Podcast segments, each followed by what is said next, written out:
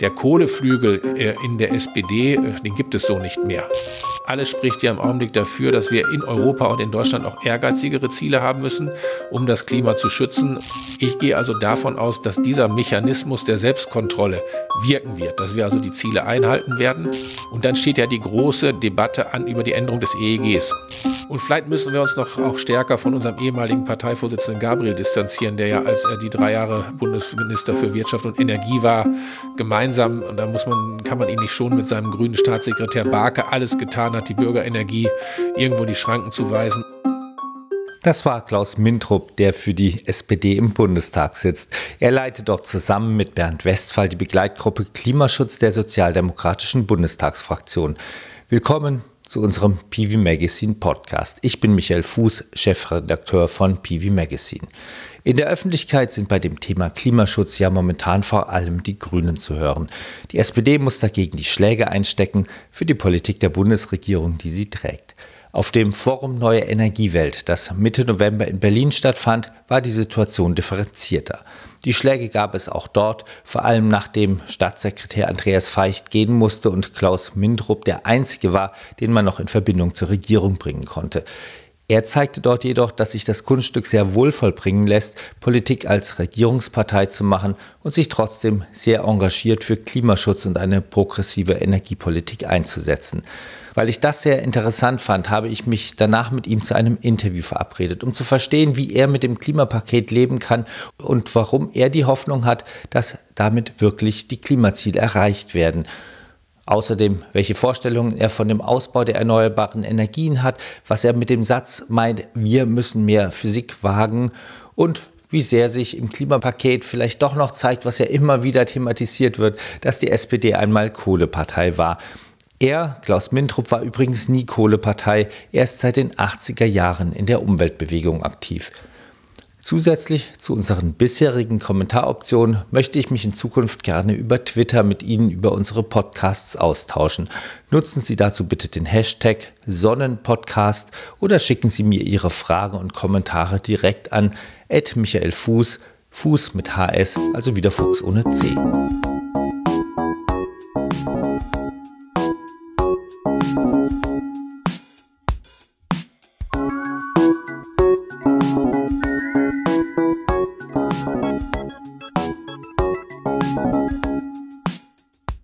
Ich sitze mit Klaus Mindrup in seinem Abgeordnetenbüro unter den Linden. Bei den aktuellen Entwicklungen lässt sich ja eine Frage nicht vermeiden. Saskia Esken und Norbert Walter-Borjans sind für manche überraschend zu den neuen Vorsitzenden gewählt worden. Ich wollte als erstes von Klaus Mindrup wissen, was er von diesem Ausgang hält. Also ich habe im Vorfeld äh, immer deutlich gemacht, dass es darum geht, in Solidarität zu den gewählten Duo zu stehen. Und äh, die beiden sind gewählt und insofern werden sie meine volle Unterstützung bekommen. Hat das denn Auswirkungen auf die Energiepolitik der S P D? Ich ja, gehe davon aus, dass wir noch prononcierter oder deutlicher unsere Position und die Unterschiede zur Union deutlich machen. Das haben wir in der Vergangenheit ja bereits auch getan, aber es ist nicht unbedingt so angekommen. Also das ist eher eine Rückendeckung für diejenigen, die das, was im Augenblick diskutiert wird, äh, kritisch sehen. Und da geht es vor allen Dingen um die Frage des Ausbaus der erneuerbaren Energien und die Ausbauziele. Das heißt, wir können erwarten, dass die S P D sich für stärkere Ausbauziele einsetzt. Ja, der entscheidende Punkt ist, dass wir im Koalitionsvertrag vereinbart haben, wir wollen fünfundsechzig Prozent Erneuerbare äh, im Jahr zwanzig dreißig an der Stromproduktion haben. Und äh, wir haben blöderweise in den Koalitionsverhandlungen nicht vereinbart, von welcher, äh, von welchem Stromverbrauch wir ausgehen. Und äh, es ist so, dass alle wesentlichen Wissenschaftler davon ausgehen, dass wir durch die Sektorenkopplung mehr Strom nutzen werden im Bereich der Mobilität. Wir unterstützen ja auch die Elektromobilität, aber es geht natürlich auch darum, ich sage mal, auch Eisenbahnen weiter zu elektrifizieren und dass wir auch im Gebäudebestand mehr Strom verbrauchen werden, dass wir über Datencenter mehr Strom verbrauchen werden und in der Industrie wird es auch immer mehr Stromanwendung geben. Das heißt also, der Stromverbrauch wird steigen. Dementsprechend muss das Ausbauziel für die erneuerbaren Energien eben auch dem wachsenden Stromverbrauch angepasst werden. Wir werden nicht das fünfundsechzig Prozent Ziel äh, anpassen, aber wir werden deutlich machen, dass es wirklich erreicht werden muss. Und äh, das ist im Augenblick, wenn man sich die Stromprognosen vom Bundeswirtschaftsministerium anguckt, einfach nicht der Fall. auf der Podiumsdiskussion am Forum Neue Energiewelt, ähm, da hatten Sie ja mehrmals gesagt, Sie wollen mehr Physik wagen. Man müsse mehr Physik wagen. Was meinen Sie damit?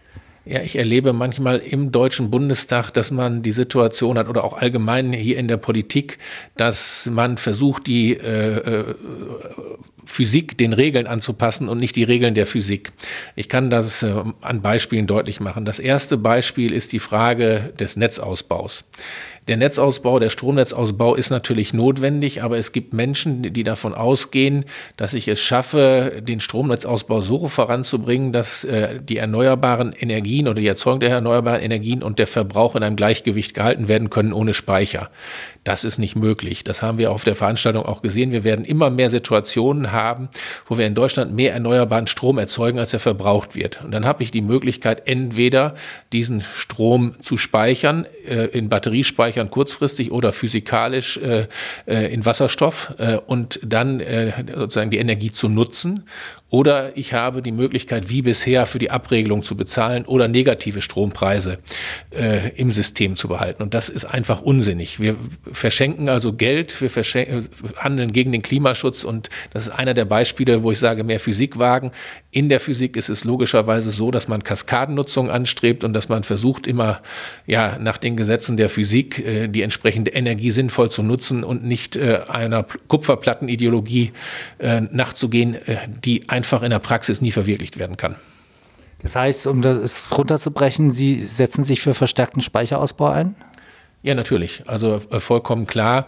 Äh, wir haben auch im Deutschen Bundestag in der Vergangenheit äh, schon mehrfach die Beschlüsse gefasst, ganz aktuell jetzt auch nutzen statt abregeln, dass wir sagen, es macht ja keinen Sinn, erneuerbaren Strom, den ich nutzen kann, entweder äh, indem ich Wasserstoff erzeuge oder auch Power to Heat abzuregeln, sondern äh, weil ich ansonsten ja die Situation komme, dass ich die Energie anderweitig erzeugen muss, in der Regel fossil, damit der C O zwei Fußabdruck von Deutschland größer wird und wir damit vielleicht sogar in die Situation kommen, äh, C O zwei Emissionsrechte bei anderen Staaten einkaufen zu müssen. Das ist einfach absurd. Das ist volkswirtschaftlicher Unsinn.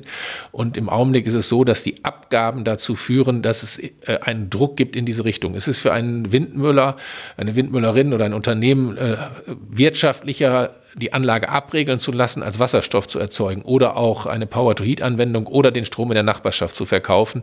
Und das ist etwas, was die Akzeptanz der Energiewende sehr stark blockiert, weil die Energiewende wurde leider immer mehr zu einer Energiewende von oben nach unten zentralistisch und nicht mehr von unten nach oben. Und äh, das äh, ist etwas, was wir ändern müssen. Greift das Klimapaket das jetzt schon auf? Das Klimapaket greift es in Ansätzen auf, es ist aber nicht eindeutig genug. Also ich habe das ja eben schon gesagt, in dem, man muss ja bei dem Klimapaket unterscheiden. Es gibt die sechsundsechzig Maßnahmen, die an dem Tag der Tage sozusagen veröffentlicht worden sind. Und dann gibt es ja noch zweihundert Seiten Umsetzungsmaßnahmen für das Klimaschutzprogramm zwanzig dreißig. Und äh, in der, im Hinblick auf die Abgaben und Umlagen ist das noch nicht eindeutig genug. Wir brauchen auf jeden Fall, äh, wie der Bundesrat das auch beschlossen hat, muss die Diskriminierung von Speichern aufhören und wir müssen die Speicher so stellen, dass sie wirtschaftlich betrieben werden können. Nochmal zum Klimapaket. Was sind die Dinge, die Sie gut finden am Klimapaket? Also sehr gut finde ich, dass wir endlich ein Klimaschutzgesetz haben. Damit sind die Klimaschutzziele gesetzlich festgeschrieben. Sie werden jährlich überprüft. Es werden auch die Klimaschutzziele in den einzelnen Sektoren überprüft. Wenn die Klimaschutzziele nicht erreicht werden, sind die Fachminister gefordert, Sofortprogramme vorzulegen. Das ist auch damit verbunden, dass es ein unabhängiges Expertengremium gibt, was tatsächlich überprüft, ob die Zahlen und die Maßnahmen auch korrekt sind. Und im Deutschen Bundestag wird es einen Klimatag geben, das haben wir per Resolution festgelegt, wo wir einen Tag nur über Klimaschutz diskutieren. Ich gehe also davon aus, dass dieser Mechanismus der Selbstkontrolle wirken wird, dass wir also die Ziele einhalten werden. Und darüber hinaus steht in dem Gesetz drin, dass die Ziele nicht verschlechtert werden können, sondern sie können nur nach oben angepasst werden. Und äh, Alles spricht ja im Augenblick dafür, dass wir in Europa und in Deutschland auch ehrgeizigere Ziele haben müssen, um das Klima zu schützen. Und äh, das ist im Grunde genommen im Klimaschutzgesetz schon angelegt, dass, wenn das von der europäischen Ebene kommt, und es wird hoffentlich von der europäischen Ebene kommen, dass wir dann das auch entsprechend anpassen. Das ist, glaube ich, der wichtigste Punkt bisher in diesem Klimapaket. Und das ist ja jetzt auch ohne Gegenstimmen durch den Bundesrat gelaufen. Aber es wird ja trotzdem keinen Automatismus geben. Man sieht jetzt, oder ein unabhängiges Gremium sieht, die Klimaziele werden nicht erreicht, dass dann die Fachminister was tun müssen, sondern dann wird es ja wieder politische Verhandlungen geben. Ja, aber das ist in einem politischen System immer so, dass es politische Verhandlungen gibt, dass es Gesetze gibt, die geändert werden müssen. Ich muss immer versuchen, Mehrheiten zu bekommen. Aber das System ist schon so angelegt, quasi Daumenschrauben für die Ministerien, dass das mit einer sehr hohen Wahrscheinlichkeit kommen wird. Und die Idee ist ja, also wir haben das ja schon als S P D vor neun Jahren in den Deutschen Bundestag eingebracht. Damals haben die Grünen noch dafür gestimmt. Die Linken haben sich enthalten. Die F D P und die C D U, C S U waren strikt dagegen, weil sie das als sozialistische Planwirtschaft abgelehnt haben. Also wir haben das schon mal diskutiert, wir kommen eigentlich neun Jahre zu spät und das ganze Modell kommt ja aus äh, dem Vereinigten Königreich, aus Großbritannien, da gibt es das ja schon seit über zehn Jahren und nach all dem, was ich in den Gesprächen mit den Kollegen in Großbritannien höre, funktioniert dieses System. Dazu muss man ja sagen, dahinter sitzt ja auch noch ein System der Europäischen Union, äh, was sagt, wenn wir in dem Bereich, wo wir verantwortlich sind, in dem äh, System der Lastenteilung, also der Bereich Verkehr, Gebäude, Handwerk, Dienstleistungen, Landwirtschaft, wenn wir unsere Ziele nicht erreichen, müssen wir eben Emissionsrechte bei anderen Staaten kaufen. Und wenn wir besonders deutlich E U-Recht nicht anwenden oder E U-Ziele verfehlen, dann müssen wir auch mit Vertragsverletzungsverfahren äh, äh, rechnen. Das heißt also, wir haben im Grunde genommen einerseits den Druck aus dem Bundestag, den Druck aus der Zivilgesellschaft und den Druck aus Brüssel. Also das ist schon etwas, was äh, am Ende funktionieren wird. Da bin ich sehr von überzeugt. Und wenn man in zehn Jahren sich anguckt, hat das Gesetz funktioniert oder nicht, bin ich sehr sicher. Man wird sagen, es hat funktioniert. Jetzt hatten wir das, was Ihnen gefällt. Wir hatten auch schon eine Sache, wo Sie ein bisschen kritischer sind, nämlich die Sachen mit den Umlagen und Abgaben. Gibt es noch andere Dinge, die Ihnen nicht gefallen? Ja, mir gefällt eben, also das habe ich eben ja auch schon deutlich gesagt, mir gefällt eben äh, dieser Ansatz nicht, dass man, weil man nicht die erneuerbaren Energien so ausbauen will, wie das notwendig ist, sich eben um realistische Zahlen drückt im Bereich der notwendigen Stromerzeugung und damit auch den Ausbau der Erneuerbaren viel zu sozusagen äh, negativ angeht. Und ich hätte mir das auch gewünscht. Wir haben zum Beispiel äh, Regelungen, äh, die sagen, wir müssen die Ladeinfrastruktur, die Regeln für die Ladeinfrastruktur verbessern, dass man also zum Beispiel in Wohneigentumsgemeinschaften äh, also zukünftig besser Elektroladeinfrastruktur einbauen kann. Da muss man natürlich auch sagen, der Strom muss erneuerbar gewonnen werden. Und das ist ganz klar auch Haltung der S P D-Fraktion oder in unserem Arbeitskreis, ich muss auch die Möglichkeit haben, auf Mietshäusern beziehungsweise auf äh, Häusern, die in einer Wohneigentumsgemeinschaft sind, eben nicht nur die Ladeinfrastruktur draufzusetzen, sondern auch einfach mit Strom aus erneuerbaren Energien. In dem Fall ist es ja zu neunundneunzig Komma neun Prozent Photovoltaik und nicht nur eine kleine eine Windkraftanlage auf dem Dach, mag es auch noch geben, dass das auch erleichtert werden muss. Also es fehlt im Grunde genommen, es gibt immer noch zu wenig Mut, die Erneuerbaren richtig auszubauen, weil es eine, in Teilen der Bundesregierung eine Angst gibt vor dem Ausbau der erneuerbaren Energien bzw. des erneuerbaren Stroms, weil man die Befürchtung hat, dass da sozusagen zu viel entsteht. Das ist ein bisschen eigenartig, weil die Kosten sind ja extrem stark gesunken. Gibt es denn an der Stelle noch Nachverhandlungsmöglichkeiten und gibt es da auch Punkte, wo Sie sagen würden, naja, das ist auch koalitionsentscheidend? Ähm, na, vollkommen klar ist, dass ja vor uns jetzt äh, die Debatte steht über das Kohleausstiegsgesetz und äh, da sagen wir ja, wir wollen das eins zu eins umgesetzt haben und zum Kohleausstiegsgesetz steht eben, oder beziehungsweise es steht in der, im Ergebnis der Strukturwandel- oder Kohlekommission ist ja auch gesagt worden, dass es nicht nur um einen Ausstieg, sondern auch um einen Einstieg geht. Und wenn man sich jetzt anschaut, äh, was zum Beispiel die chemische Industrie sagt, welchen Strombedarf sie hat, ist vollkommen klar, dass man darauf, dass man darauf reagieren muss. Dann wurde gab es eine Zusage von Minister Altmaier, das Mieterstromgesetz so zu verbessern, dass Mieterstrom endlich fliegt. Das hat er bisher nicht eingehalten. Es war eigentlich zugesagt, dass es bis Ende des Jahres erfolgt. Da werden wir massiv darauf drängen, dass zumindest in diesem Jahr eine entsprechende Vorlage den Deutschen Bundestag noch erreicht. Und dann steht ja die große Debatte an über die Änderung des E E Gs. Und dort müssen wir ja die europäischen Richtlinien umsetzen. Und die Europäer und die Europäische Union sagt ja, sie will die dezentrale Stromerzeugung sehr stark äh, begünstigen, die sogenannten Prosumer. Sie will die Belastung abstellen. Sie will auch, dass bis dreißig Kilowattstunden eben keine Eigenst- äh, sozusagen keine Abgaben abgeführt werden. Und die E U ist voll auf dem Weg. Lasst uns doch den Weg der Dezentralität gehen. Sie ist voll auf dem Weg. Lasst uns die Speicher gehen. Und das müssen wir machen. Und dann haben wir natürlich noch die große Krise des Windkraftausbaus. Da gibt es jetzt die Debatten um die Frage der, der Abstandsflächen. Das ist eine Debatte, da werden wir auf jeden Fall darauf achten, dass das fünfundsechzig Prozent Ziel mit realistischen Strommengen auch erreicht wird. Aber wir müssen ja darüber hinaus etwas tun, damit Windkraft weiter vorankommt.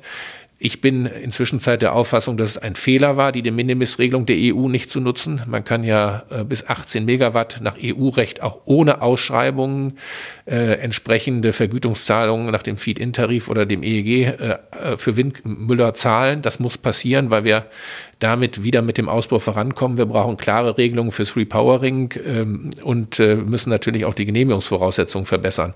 Also hier geht's ja, es geht am Ende ja nicht um eine Koalition, sondern es geht darum, wie, wie kann ich den Industriestandort Deutschland erhalten und gleichzeitig Klimaschutz betreiben. Und da sind wir im Augenblick dabei, wenn ich mir das international an, angucke, den Anschluss zu verlieren, weil wir eben äh, viel zu zentralistisch, bürokratisch unterwegs sind und äh, ja irgendwie uns nicht trauen und nicht an den eigenen Erfolg glauben. Ob das erfolgreich oder ist oder nicht, wird man aber ja sowieso nicht mehr diese Legislaturperiode sehen. Ja, also was wir natürlich brauchen und was wir jetzt auch bekommen werden, ist, ist ein genaueres Monitoring. Also ich gucke mir persönlich äh, jeden Monat an, wie die Ausbauzahlen im Bereich P V sind, wie die Ausbauzahlen im Bereich Wind und, und, und Offshore sind. Also man kann da schon ein gutes Monitoring hinbekommen. Man kann auch mit den, mit den Verbänden reden. Man könnte jetzt auch ein be- besseres Speichermonitoring machen. Also ich glaube, man wird schon in dieser Wahlperiode sehen, ob das, was wir machen, erfolgreich ist oder nicht. Und wenn es dann zu große Widerstände gibt bei Ihrem Koalitionspartner, wäre das, wäre Energiepolitik was, wo Sie sagen würde, daran könnte die Koalition scheitern? Ja, es ist ja, es ist ja mehr als, ja natürlich, aber es ist natürlich mehr als Energiepolitik. Am Ende geht es hier um Industriepolitik. Es geht um Industrie, es geht um Industriepolitik und um Energiepolitik. Es geht darum, dass wir, dass wir Arbeitsplätze langfristig sichern wollen in Deutschland, sowohl in der Produktion von äh, Windkraftanlagen. Eigentlich müssten wir in Europa wieder darüber nachdenken, Photovoltaikanlagen aufzubauen. Es geht um den Aufbau industrieller Kompetenzen im Bereich von Speichern. Wir diskutieren das im Augenblick im Bereich von Wasserstoff und von Batteriezellen. Also da geht es um viel mehr als äh, sozusagen nur Energiepolitik. Es geht eigentlich um einen umfassenden strukturellen Wandel in diesem Land, wie wir ihn noch nie hatten, zu einer klimafreundlichen und nachhaltigen Ökonomie. Und wenn man an dieser Stelle äh, versagt, dann ist das ein Riesenproblem. Und ich, wo, wobei die Fronten laufen zum Teil quer, wenn Sie die Beschlüsse des Bundesrates sehen oder jetzt auch sehen wie Schleswig-Holstein, wo wir ja nicht an der Regierung als Sozialdemokraten beteiligt sind, eine sehr ambitionierte Politik machen will, hoffe ich, dass äh, wir da am Ende eine ambitionierte Mehrheit auch hinbekommen. Also manchmal sind die Fronten nicht so parteipolitisch gebunden, wie man das so äh, von außen denkt. Leider ist es so, dass es in der C D U, C S U-Bundestagsfraktion eine Minderheit von Windkraft äh, Gegnern gibt, die irgendwie fast, wo man das Gefühl hat, fast die ganze Fraktion in Geiselhaft nehmen. Es gibt jetzt andere Stimmen, die dort sagen, lasst uns das nicht so machen, aber da bin ich gespannt. Jetzt müssen wir erstmal unseren Bundesparteitag abwarten, aber ich glaube, dass es da richtig ist, sehr energisch zu kämpfen.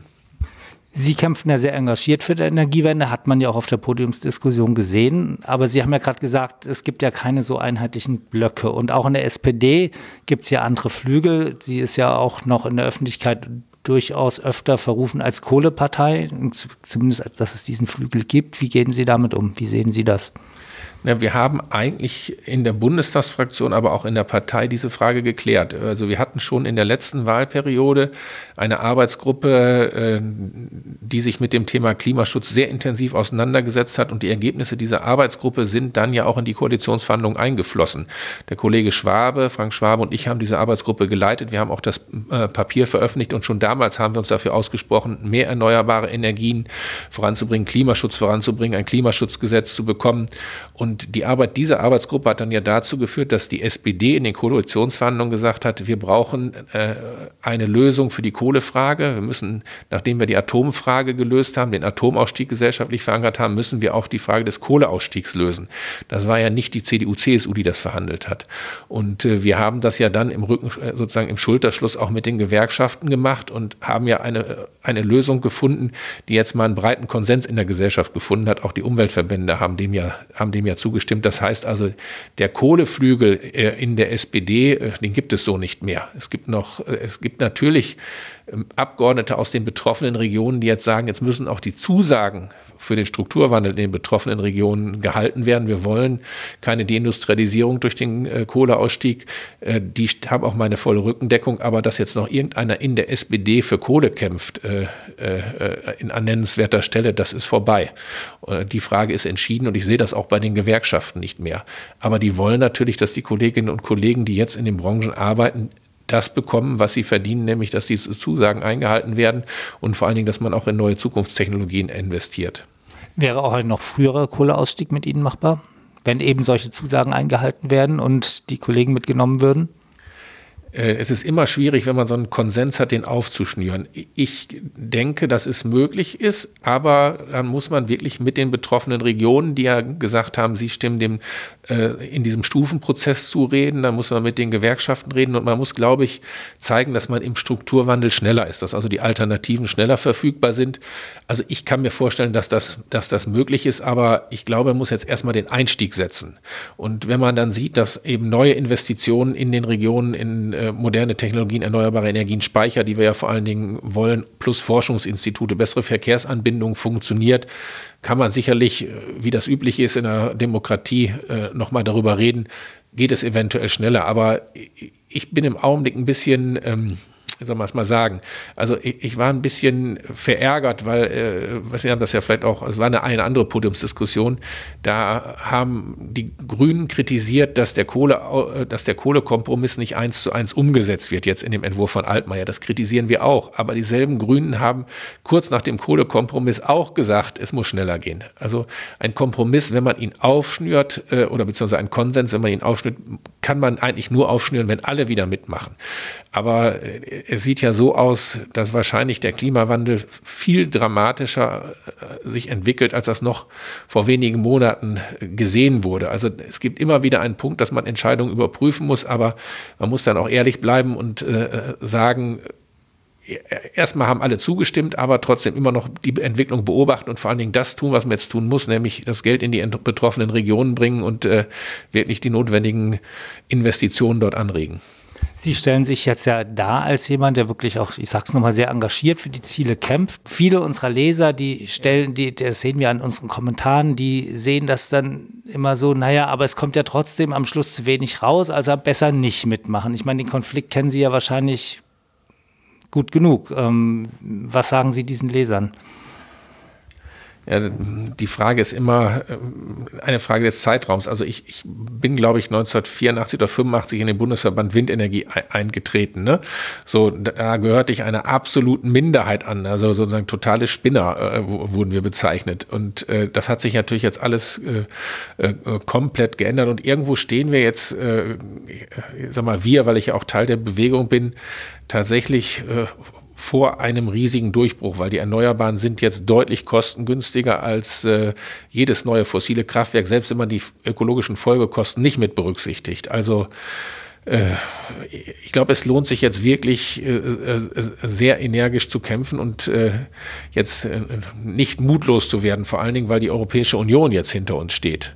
Und das ist so die, die Situation, da sage ich, jetzt lohnt es sich wirklich, weil wenn, wenn wir die nächsten Jahre es schaffen, tatsächlich weiter den Zubau hinzubekommen, äh, sowohl bei Photovoltaik als auch bei, bei äh, Windenergie, äh, die Regeln so zu vereinfachen, dass es wieder Spaß macht, eine Windkraftanlage zu bauen oder eine Photovoltaikanlage aufs eigene Dach äh, zu machen, sodass man nicht von der Bürokratie erschlagen wird, die Nachbarschaften mitnimmt, dann ist es eigentlich äh, wirklich so, dass es dann ein unumkehrbarer Erfolg wird. Also ich bin im Augenblick, ich weiß nicht, wie es ausgeht, aber ich bin nicht total pessimistisch, weil ich habe schon viel, viel schwierigere Situationen für die Erneuerbaren gesehen, wie die jetzt.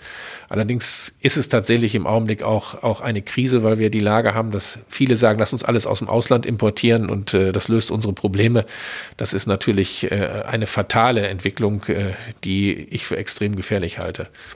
Wenn Sie sich so dafür einsetzen, ähm wie sehen Sie das, dass im Augenblick in der Öffentlichkeit, aber vor allem die Grünen die Punkte dafür kriegen, wenn es um Klimaschutz geht? Ich denke mal, unsere Öffentlichkeitsarbeit ist durchaus äh, verbesserungswürdig und äh, das Problem ist tatsächlich, dass bestimmte Zitate, wie das Zitat mit der Blutgrätsche äh, gegen die Braunkohle, die mit uns angeblich nicht machbar sei, äh, bei den Menschen hängen geblieben ist, aber nicht der ganze Einsatz, den wir gemacht haben für das Klimaschutzgesetz, für den Kohleausstieg, für das fünfundsechzig Prozent Ziel.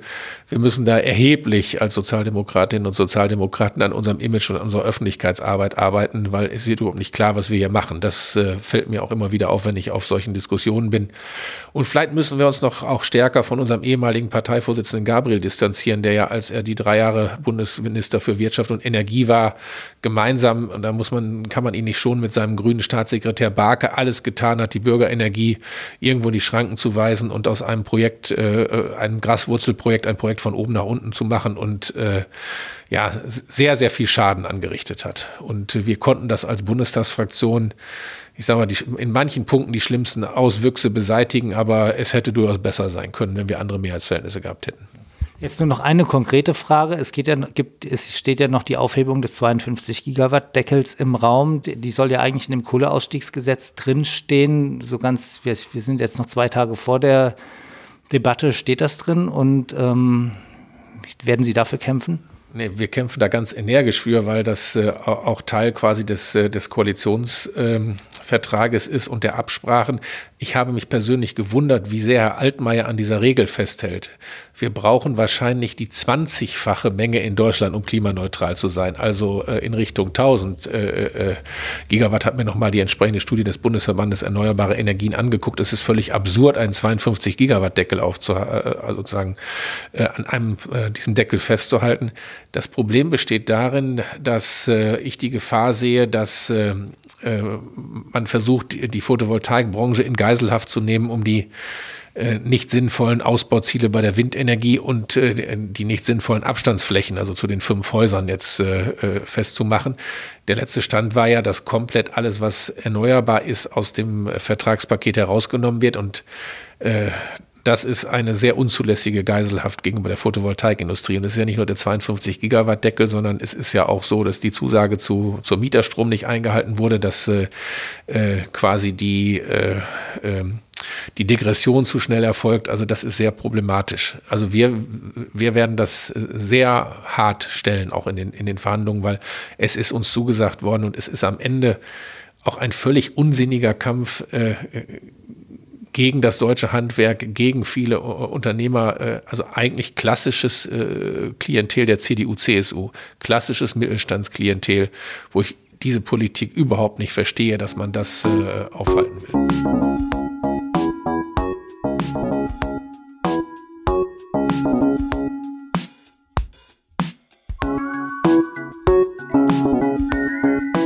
Das war der P V Magazine Podcast mit dem S P D-Bundestagsabgeordneten Klaus Mindrup über Klimaschutz.